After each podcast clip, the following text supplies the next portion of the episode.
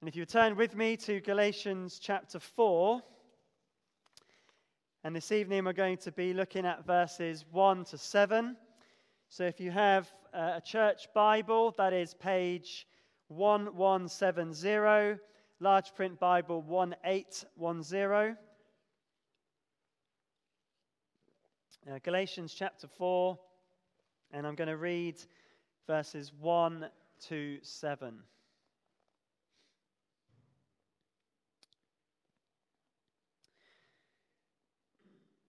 What I am saying is that as long as an heir is underage, he is no different from a slave, although he owns the whole estate.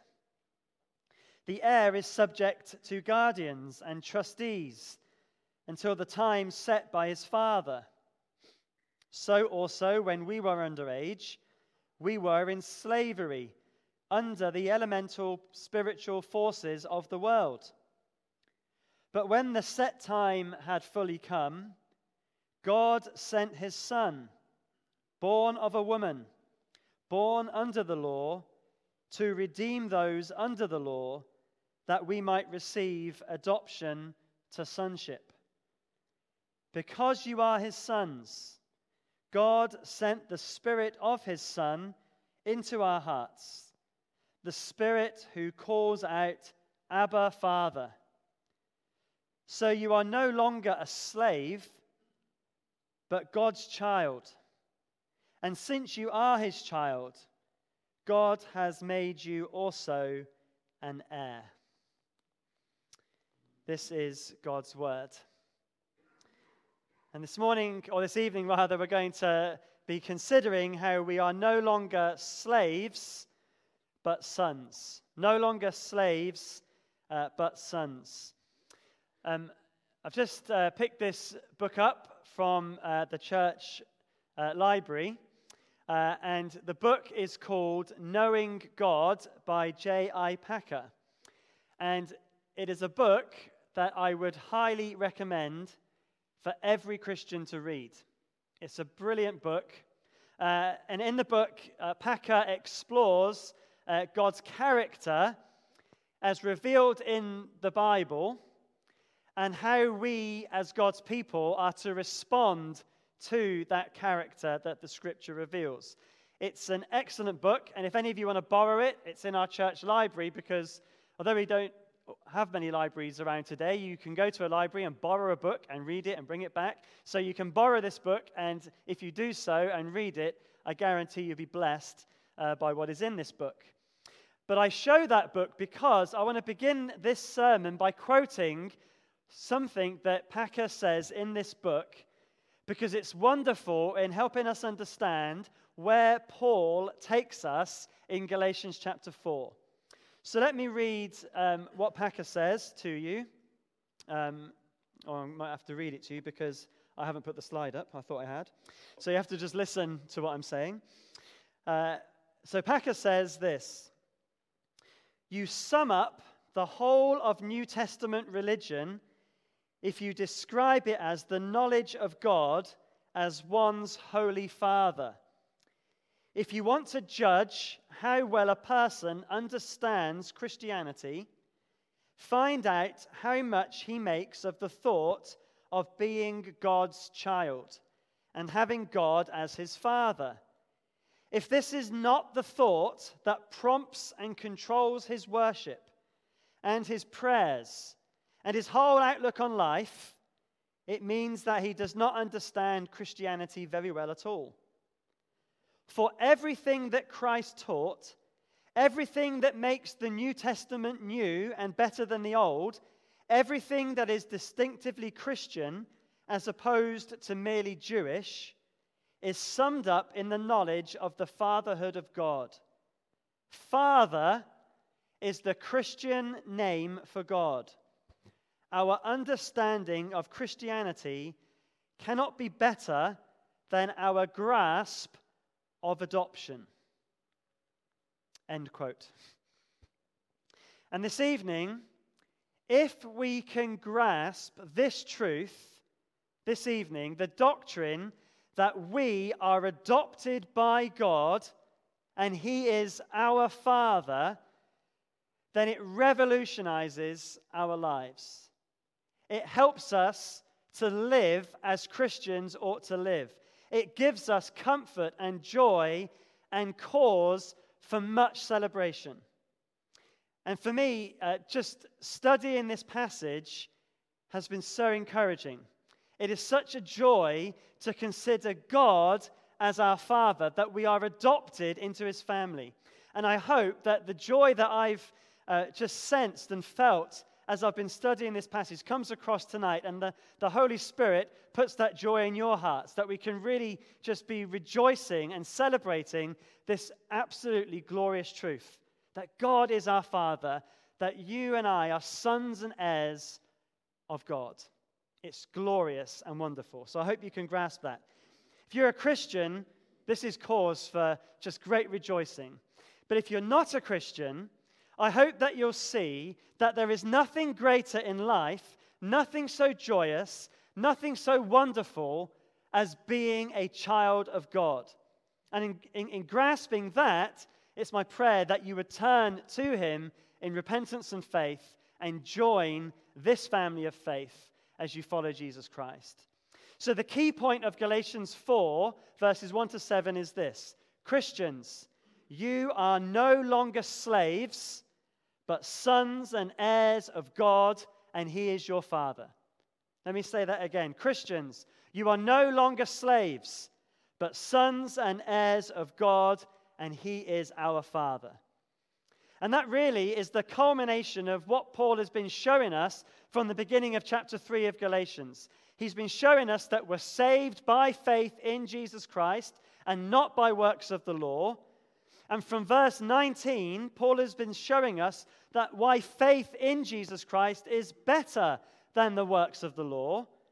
He's shown us last week that the, the, the law was a guardian until Christ came with something better that is, the Holy Spirit. And last week we saw how the law separated peoples, but faith in Jesus brings us together as children of God in one united family. So, what we had in the Old Testament was wonderful. The law was, was good and is good, but what we have as New Testament people is even better. It is far superior. And this week, we come, if you like, to the summit. We've been kind of climbing up saying, Isn't God wonderful? Isn't it amazing that He's, he's led us here? And we've kind of looked around the surroundings of what God has done, and it's looked amazing. But here, as we look at this adoption, we come to the summit and we say, wow, this is amazing. And the way Paul explains this is by showing us the gospel so that we won't go back to slavery, but we will be sons and heirs of, of God, living our Christian lives in the knowledge of Him as our Father. And he does this in three stages. He shows us what we were, which was slaves. He shows us what has happened, which is the plan of adoption. And then finally, he shows us what we are now, which is sons of God. So, first of all, Paul shows us what we were. So, we look at the position of slaves. Notice in verse 1, Paul begins with the words, What I am saying is that. So he's summing up now his argument about faith in Jesus being better than the Old Testament law. What I'm saying is that as long as an heir is underage, he is no different from a slave, although he owns the whole estate. The heir is subject to guardians and trustees until the time set by his father. Now, in Roman law, an heir did not inherit until the, the time set by the father who was the head of the estate. Now, that may be when the father was still alive, he may give his inheritance to his child. Uh, an example of that is the prodigal son. He was given the inheritance while the father was still alive. It may be after the father has died, and the son might have to wait even after the father died until he reached a certain age before he could inherit. Uh, some of you may have that in your will. If you've got children, you may not want them to have your whole estate when they're of a certain age. You might think, well, I want to wait till they're a little bit older before they squander everything or whatever it might be in your thoughts. Uh, you may, in your will, say, My child can inherit when they reach 21 or 25 or uh, whatever age you might think your child can cope. And if that is the case, in your will, there will be trustees or executors who will look after your estate until the time comes when the children can inherit. Now, in the Roman law, the guardians and trustees took on the role of controlling the property and finances and, and caring for the heir. By the way, the guardian in this verse is a different Greek word to the one in chapter 3, verse 23 and 25. Here, guardian means more of an estate manager rather than a, a governor of the children. But the point is that the guardians and trustees manage the estate and they have a measure of control over the heir as well. And in that sense, the heir is, is like a slave. He can't come and go as he pleases. He has no control over any of the assets of the estate, and he is under rules and has no autonomy at all until the time that has been set by the Father. Until that time comes, the heir has no power at all. The heir eventually would come of age, and in that sense, the Father's in control. The Father sets the time, it's his plan, it's his initiative. Does that make sense? That's, what, that's the illustration Paul's using. So, to summarize, we have a, a son who is like a slave because he is subject to guardians and trustees until the father changes his circumstances and he can inherit. And Paul uses that to illustrate the point he makes in verse 3. He says, So also, when we were underage, we were in slavery under the elemental spiritual forces of the world. So, in the same way, then, before Jesus came, all people were like the underage son, like slaves until the father changes their circumstances in his set time. All Christians are underage before they put their faith in Jesus, before they are Christians. And being underage here meant we were slaves under the elemental spiritual forces of the world. Well, what does that mean? What are we slaves under? What are these spiritual forces? Well, Paul, in using this phrase, expands the problem of being slaves beyond merely just following the Jewish law. He says here in these words, all people, whatever you're following, are enslaved to these kinds of forces. And I think there are three lines of thought behind Paul's words here. First of all, these forces speak of legal codes that people follow. Now, that could be the Jewish law, or it could be uh, pagan religions that Gentiles follow. It could be any form of rules based religion or works based righteousness that people follow. You are enslaved to a spiritual force of this world if you think, I could be made right with God if I do this. But also, Paul calls them spiritual forces of the world, which indicates there is an evil force at work in making people follow these ways. This in- includes trying to use God's law as a means to be justified rather than putting faith in Jesus.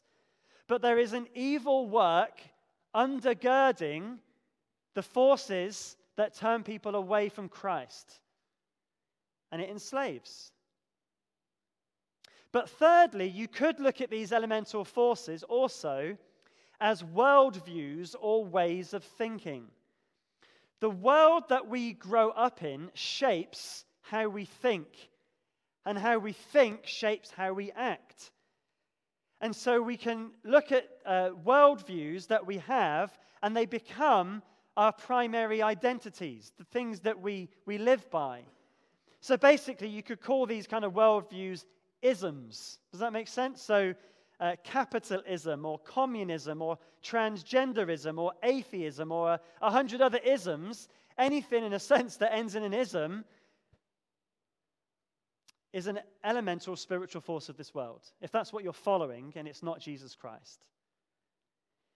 Outside of Christ, all of us, every single one, are slaves to these spiritual forces. So here's some examples. We can be slaves to laws or rules that we think can make us right with God. We've mentioned that already, haven't we? We can be slaves to our desires. Now, we think it's freedom to be able to do whatever you want, but actually, it's not freedom at all because we're slaves to our desires, and our desires are usually wrong. Money can be a slave master, can't it? The, that pursuit can be hard slave driving, can't it? We can be slaves to a dream of, of what life ought to be which we never can quite get to. That's a slavery, isn't it? Even the aim of being free from boundaries is a form of slavery. Um, you ask Paula about this if you want. She can tell you when she was a teenager, her mum died, and she had to move in with her two brothers. And her brothers were teenagers too. The three of them lived together, and there were no rules or boundaries at all. Now, for you teenagers, you might think that sounds like my dream. But ask Paula, that dream is a nightmare. And when she was adopted and moved in with her family, who is now her mum and dad, and she had rules and boundaries, she will tell you that was freedom. She was more free in the confines and boundaries of a family than she was when she could do whatever she liked. That is just another form of slavery. The point Paul is making is that all of us were, if we are Christians, and are now, if you are not a Christian, slaves to spiritual forces. And you can think back, if you're a believer, to things that you were doing, or even for some of you, things that you still are doing that make you slaves to those forces. And those forces we'll see next week in verse 9 are described as weak and miserable. And don't we know it really? Those forces that we think will make us happy are miserable and weak. They don't lead to life, they lead to death. They drive you hard, they're never satisfied, and under them, every one of us are slaves. And even if they give you some measure of satisfaction for some time, even if you think they satisfy for the whole, whole of your life, they lead to death and hell. It's miserable. And that's the position we are in outside of Christ, the position of slaves. That's what the Galatians are being told by the false teachers they need to go back to. And we're often told the same thing by the enemy, aren't we? Go back and do this. Just follow your desires. Be who you want to be. Or we can fall out over isms that we allow to trump our allegiance to Christ, whether that be a, a political view or whatever. And we can think that going back is better, but it's never better. It's always going to end up miserable. And it's from slavery that we've been rescued. God had a plan.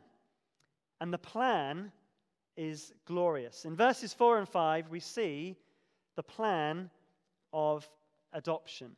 So we were slaves to these forces. It is miserable.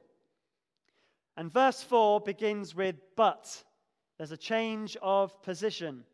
And the change of position comes from the initiative of the Father when the set time had fully come. So remember that illustration of the will, where you're underage, until the Father gives you the inheritance? Well, now the time has come. The set time had fully come.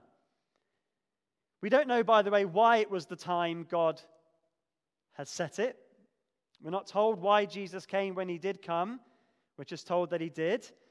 But the set time was so significant to humanity that even now, our calendar is based on this set time the coming of Jesus. We live before Christ or after Christ. And it's amusing that people want to change the name to before Common Era and after Common Era. They can change the name, they can't change the date. It's based on when Jesus came, isn't it? And so at the set time, when the Father decided, he set his plan in motion. Look at what he's done. First of all, God, we read there in verse 4, God sent his Son. God the Father is the initiator of this plan, and he sent his Son. To be sent is to be sent with a purpose, sent on a mission. And the phrase, his Son, speaks of the divinity of Jesus. He is God, Son of the Father, of the same essence. Jesus is God, God the Son. So God sent his Son. He sent his Son, one of himself. God came among us. That's first. Second, born of a woman. Jesus is God's Son, fully divine. Here we see he was fully human. To be born of a woman here means he was human just like us. Every human is born of a woman. Now, that may be a radical statement today, but only biological women can give birth. His conception was supernatural, but his birth was completely normal. And this means he experienced what it is to be human. It means he can be our representative when he dies in our place on the cross. So God sent his son, born of a woman. Thirdly, born under the law.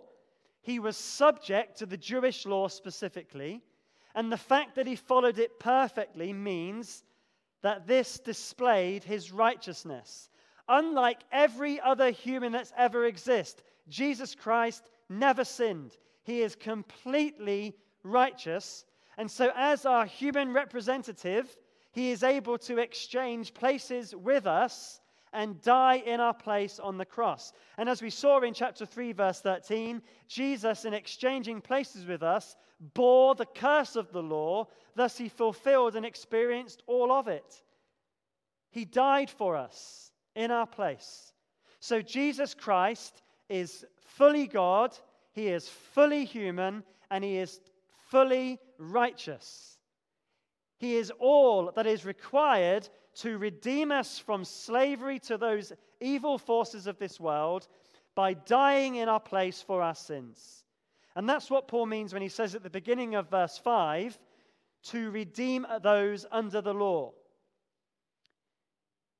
God sent his son, born of a woman, born under the law, to redeem those under the law. Redemption speaks of a purchase. In ancient times, a slave was brought back or redeemed at a cost. And the cost for our freedom from these forces was the death of the Son of God who died in our place to take the punishment that we deserve for our sins. That was the cost. It was the cost of the Father sending his one and only Son to die in our place. But the gospel is even more than that because the next part of verse 5 gives us the reason why God redeemed us. Why did God send his son? Why did God go through all that? Why did Jesus suffer all that agony in the garden and on the cross? Why? Notice what Paul says that we might receive adoption to sonship. Why did God redeem us? He redeemed us because he wanted to adopt us. Isn't that astonishing? He redeemed us because he wanted to adopt us. Now, it's helpful, I think, for our understanding here to understand the nature of adoption in the Roman world. In the Roman world, the father of the household would be responsible for choosing, usually a son, to adopt. Often adults would be adopted. So this isn't, um, when you think of adoption, you think of children, but in the Roman times, adults would be adopted too. Sometimes being redeemed from slavery. Uh, most interestingly, Roman emperors used adoption to continue the line of succession with people they wanted to succeed them. So the first Roman emperor, Julius Caesar, he adopted Octavian, also known as Caesar Augustus, who issued the decree. And just before Paul wrote this letter, Claudius adopted Nero. So they adopted those men, and they, they weren't little children, in order that they would become their successors, their legal heirs. And the key to understanding the adoption theme is to understand that the adopted son would be the legal heir to the estate. He is a full member of the family just as much as the natural born children. And in that sense, adoption is still the same today. I mentioned earlier, Paula was adopted. She is every bit as much a daughter of her parents as her sisters, who are blood related to her parents. There is no, there is no difference in that relationship. They both inherit, they both have the same blessings and benefits of being part of that family. And so, what Paul is saying here is that God the Father has chosen us to be his sons. He's picked us out and he's paid for us with the death of his son to make us full heirs of his estate. Isn't that amazing that he's done that for us? And it's vital for our understanding of the gospel and how we live it out to realize those two aspects of our salvation that's outlined here. We are redeemed at great cost, but we've not been left on our own, we've been adopted. God didn't die for your sins because he had his arm twisted into doing so.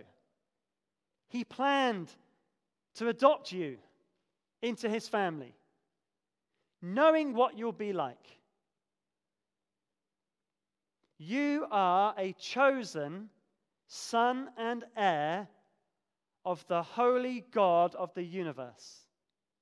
You are a child of God chosen, loved, welcomed with the rights of sonship.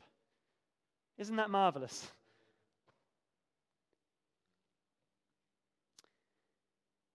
Uh, this, this morning, uh, Tim uh, pointed out that Jesus told the disciples that they'd be thrown out of the synagogue. This means that they'd be rejected and exiled by their own people. But here we see another side, don't we? That we're not thrown by God into nowhere. We have an actual family, real brothers and sisters with a wonderful Father in heaven. You are part of an amazing family with an amazing Heavenly Father. Now, for some, some of us, the idea of, of father is, is hard. We may not have had good experiences. For some, we've been rejected by family. Let us grasp the wonder of this truth. He's a wonderful father. Everything a bad father is not, our father is, and more than you can ever realize. And everything that a family should be, God's people are for us. But there's more. I mean, we could stop there and, and celebrate, couldn't we? But there's more. Because now that the adoption's gone through, we are now beginning to possess that inheritance. And that means we have what verses 6 and 7 show us, which is the privilege of sonship. So we've seen what we were, slaves. We've seen what has happened, God's plan of adoption. And so now let's, let's gaze in wonderment at the privilege we have as adopted children of God. And that's the point, beginning at verse 6, where Paul starts with, because you are his sons. So we, we've been welcomed into this family, and then our father kind of, he puts his arm around us and he says, Now, I've adopted you. Let me, let me show you what it's like to be in this family. Now, here we see the privilege of being sons. We have, first of all, the Holy Spirit. Notice in verse 6 God sent the Spirit of His Son into our hearts. So, because you're His sons, He sent the Spirit of His Son into our hearts. Notice here how we see the same language as verse 4 of sending. In verse 4, God sent His Son. Here, God sent His Spirit, the Spirit of His Son. Again, God the Father is the initiator, and the Spirit is sent. The Spirit has a mission. The mission of the Son was to redeem us from slavery. His purpose was to change our status from slaves to sons. The mission of the Spirit is different, though. The mission of the Spirit is to enable us to experience the status the Son has provided for us. That's why the Spirit of His Son is sent into our hearts. It's not sent just into our heads so we can think about Him, it's sent into our hearts so we can experience Him. We've seen recently from John 14 the Spirit is God and comes to live in us. Our hearts speak of our deepest being, our very selves. God comes to live in us so we can experience life as a child of God. His presence in us assures us we really are His children. How does it do that? Well, the end of verse 6 tells us the Spirit who calls out, Abba, Father. Now, the phrase Abba, Father is one that Jesus used in the Garden of Gethsemane. And let me show you the verse again from Mark 14. There, Jesus calls out, Abba, Father, he said. Everything is possible for you. Take this cup from me, yet not what I will, but what you will. It was the name Jesus gave to his Father. And here's the wonder since we're adopted by the same Father, it's the name that we use as well. The name is one of intimacy, it is a family name, a, a special name. For God as our Father is a name that, that no one else would use of God. Many, all other um, false gods, okay, all other false gods they're distant and far away. We have a father, an intimate father. Now, sometimes you'll hear people say it means dad or daddy, and they mean well, but it's not really what, what, what's meaning here. It's not a cry of infancy, but intimacy. You see? It's better, really, to use the name the Bible uses and Jesus gave us Abba, Father, or Our Father who is in heaven. The Spirit in our hearts assures us that God really is our Father. And we really do have that relationship. And then the Spirit gives us voice to, to call out to Him, which we do when we pray. When Jesus was in his deepest distress, he turned to Abba Father. It's where he, he naturally went when he was in distress. And the same is true for us. So, how does the Spirit do this? Well, here's a, a few thoughts. Uh, first of all, the Spirit enlightens us to the truth of Scripture. So we can read a passage like this and understand the implications and know what it is to be an adopted son of God. We can have that joy and celebration because we've grasped it. And so the Spirit enlightens us. Uh, secondly, the, the Holy Spirit helps us to obey the commandments, which is a sign, as we've seen in John's Gospel, that we are genuinely his children. Thirdly, the Holy Spirit directs us in our distress, as Jesus was directed in his, to cry out to his Father. We do the same. Uh, the word for, for call out is a, a loud cry, usually in distress. It's like a child who, who calls for his or her parents when they are hurt. Isn't it true? When a child gets injured, they call out for their mother or father. It's the place they naturally go. And now, as God's people, the Spirit directs us so that naturally we go to our Father. And linked to this, we are directed to pray more generally and, and, and more spontaneously. We don't prepare speeches for our parents at home. Or sometimes we might if we really want something from them. We think, I've got to think this through. But, but normally we, we don't prepare to talk to them, we, we have a relationship with them. We just talk to them as members of the family. So too with our Father. The Spirit stirs our hearts to pray. And the Spirit gives us that, that inner reassurance at times, that the peace that passes understanding, the unspeakable joy. Now, we don't always experience this, I grant you, for sure. But there are times when we do, aren't there, where, the, where we just have that, that, that peace and that joy. And we should thank God that the Spirit gives us that. And we should pray for more of it. But most wonderfully, really, what this verse shows us is how loved we are. We've been adopted by a holy God, and we can call him Abba Father. Abba Father. Well, Paul summarizes in verse 7 So you are no longer a slave, but God's child. And since you are his child, God has made you also an heir. The Galatians, they were being told to go back to their old ways of slavery. Now, Paul is going to tell them and does tell them, don't do that. But he shows them, in telling them don't do that, a wonderful reason not to go back. He shows them something far more glorious. They're no longer slaves, they're sons. The same Greek word that's translated here as child is the same as used earlier for sons. The, the, the son and heir, the, that sonship that, that the Roman law were, were, were, was illustrating. That is what we are. We are sons of God, heirs of all of the Father's house. All of us as Christians are heirs. We've, we've received the Holy Spirit, and so right now we can experience this amazing fatherhood of God. We are led by the Spirit to live the lives we were made for in our Father's house. And we have all this now, all this joy, all this, this glory, all this wonder, all this amazing uh, truth that we're children of God. And then we have heaven too. Isn't it amazing? Can't you see how Packer is right?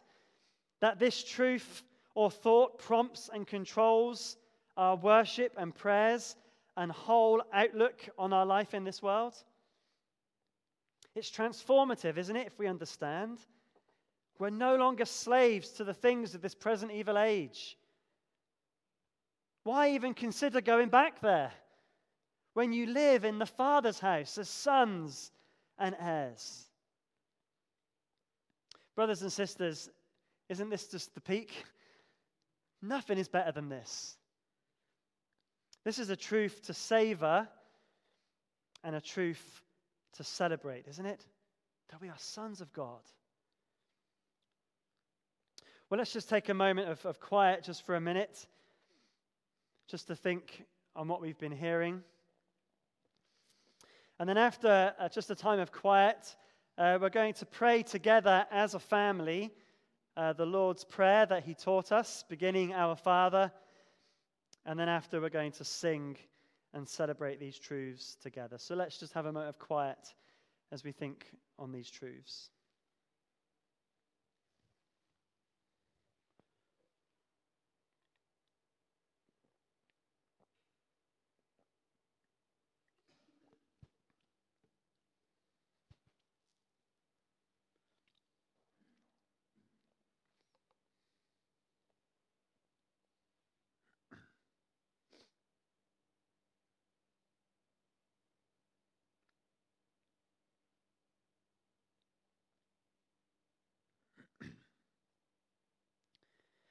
Why don't we stand together? And we can pray the prayer our Lord uh, taught us to pray. Uh, after we've uh, prayed, we're going to sing a song that I don't think I've ever sung, uh, but the tune you'll know, because the tune's to Immortal Invisible. Uh, but the reason I've picked this song, hopefully you'll see as we sing it, uh, the words are basically preaching my sermon again. So it'd be good, it'd be good to, to, to internalize what we've been hearing by singing. Uh, so we're going to sing that song together, uh, and then we'll celebrate by, uh, by continuing to sing, basically. So let's stand together uh, and uh, pray uh, together the prayer our Lord taught us, and then we, will, we will sing. So let me just wait a moment just for our musicians to get in, in place. Okay, let's, let's pray. Our Father, which art in heaven, hallowed be thy name. Thy kingdom come, thy will be done on earth as it is in heaven. Give us this day our daily bread, and forgive us our trespasses, as we forgive them that trespass against us. And lead us not into temptation, but deliver us from evil. For thine is the kingdom, the power, and the glory, forever and ever. Amen.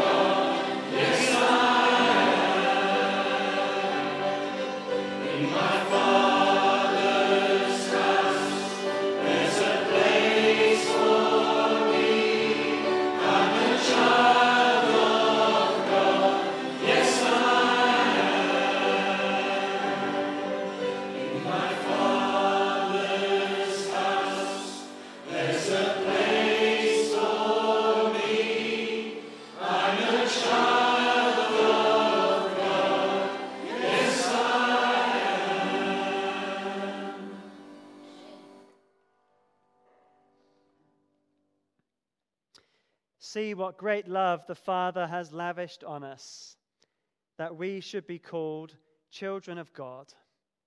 And that is what we are. Hallelujah. Amen.